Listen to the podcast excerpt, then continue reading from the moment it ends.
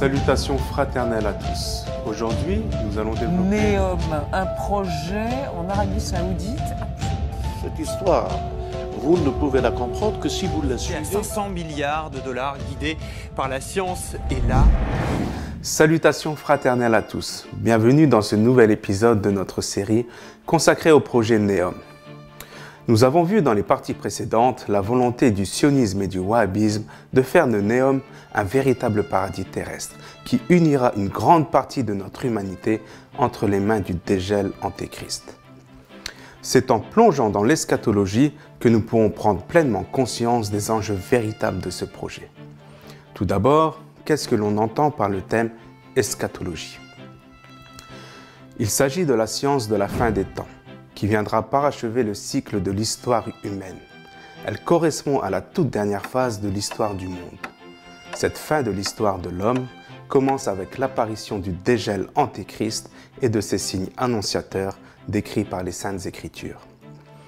Cette période atteindra son apogée et prendra tout son sens avec l'apparition du Messie et du Mahdi, qui viendront dissoudre le dégel antéchrist comme le sel se dissout dans l'eau.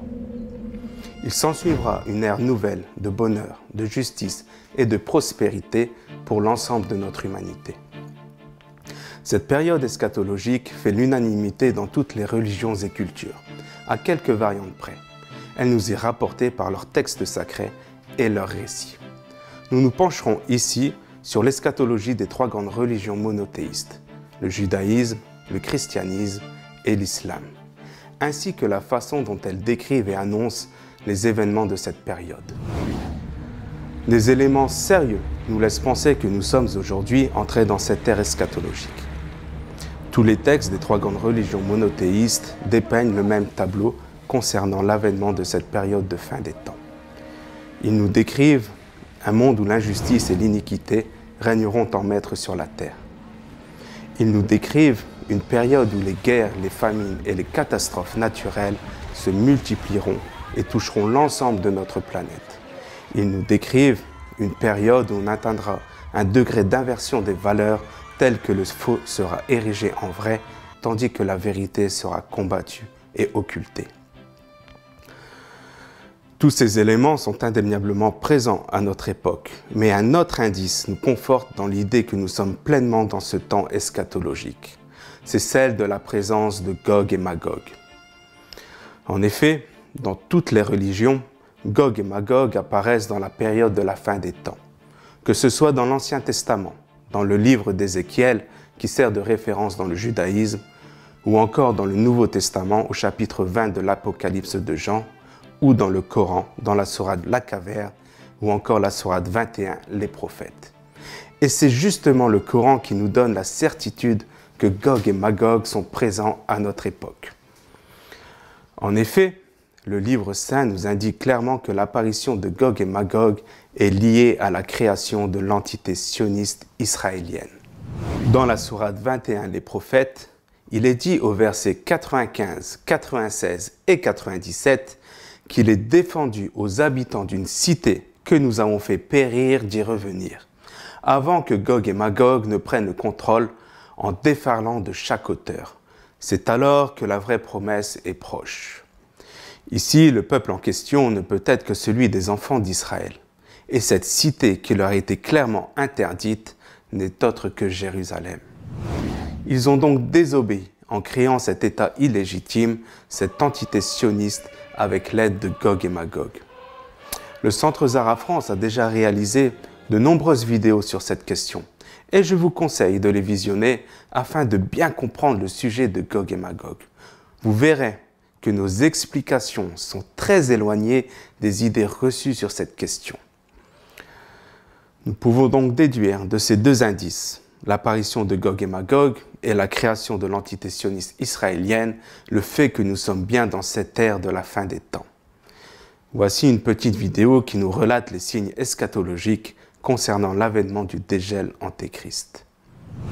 Quelle que soit la religion dont nous sommes adeptes, le faux messie, le Dégel, antéchrist, sera l'épreuve ultime que Dieu donnera à l'ensemble de l'humanité afin de sonder la foi des croyants et parachever son œuvre. Que nous racontent les récits et les textes sacrés sur cette période? Les trois grandes religions monothéistes ont une histoire commune. L'eschatologie musulmane, chrétienne et juive révèle l'avènement d'une figure extrêmement puissante, charismatique et séductrice qui changera la face du monde tant son influence s'étendra à travers la planète. Nommé antéchrist ou antichrist par les chrétiens, il trouve son équivalent sous le nom de Dajjal, l'imposteur, chez les musulmans, tandis qu'il est présent à travers la notion de faux messie dans le judaïsme. Nombre de personnalités, d'entités ou de systèmes d'organisation ont été assimilés à l'antéchrist ou à la préparation de son avènement au cours des siècles jusqu'à nos jours. D'innombrables textes et récits religieux évoquent les signes de l'apparition de l'Antéchrist et les conditions de son règne à la fin des temps. Un règne qui précédera la venue du véritable Messie, dont l'une des missions consistera à mettre fin à son hégémonie. On retrouve des caractéristiques communes chez ce faux Messie dans les trois grandes religions monothéistes, dans la façon dont il séduira, contrôlera et soumettra l'humanité.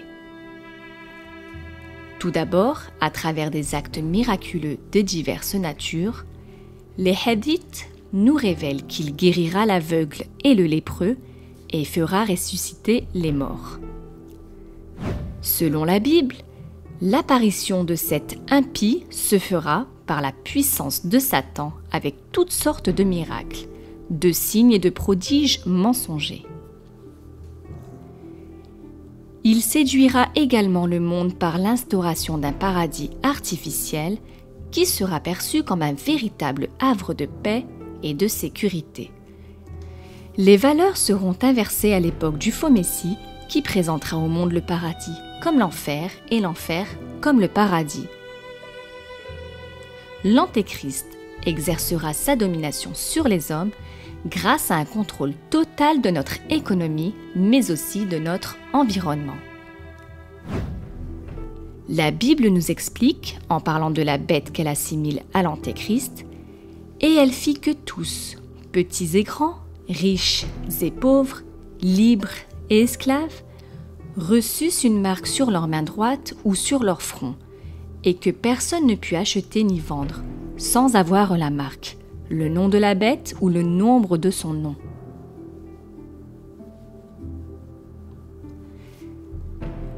La maîtrise par le Dajjal des forces de la nature et du climat par lesquelles il exercera son chantage nous est évoquée dans un hadith. Et parmi ces épreuves, il y a celle où, quand il passera près d'un peuple et qu'ils refuseront de croire en lui, rien ne demeurera de leur troupeau, mais tout périra. Quand il passera près d'un peuple qui croit en lui, il commandera le ciel et il pleuvra. Il commandera la terre et elle fera pousser sa végétation. Grâce à tous ses pouvoirs, l'Antéchrist exercera son hégémonie sur le plan international et établira un système religieux universel auquel se sera soumis l'ensemble de l'humanité. C'est ce qu'indique clairement la Bible quand elle affirme « Et il lui fut donné autorité sur toute tribu, tout peuple, toute langue et toute nation.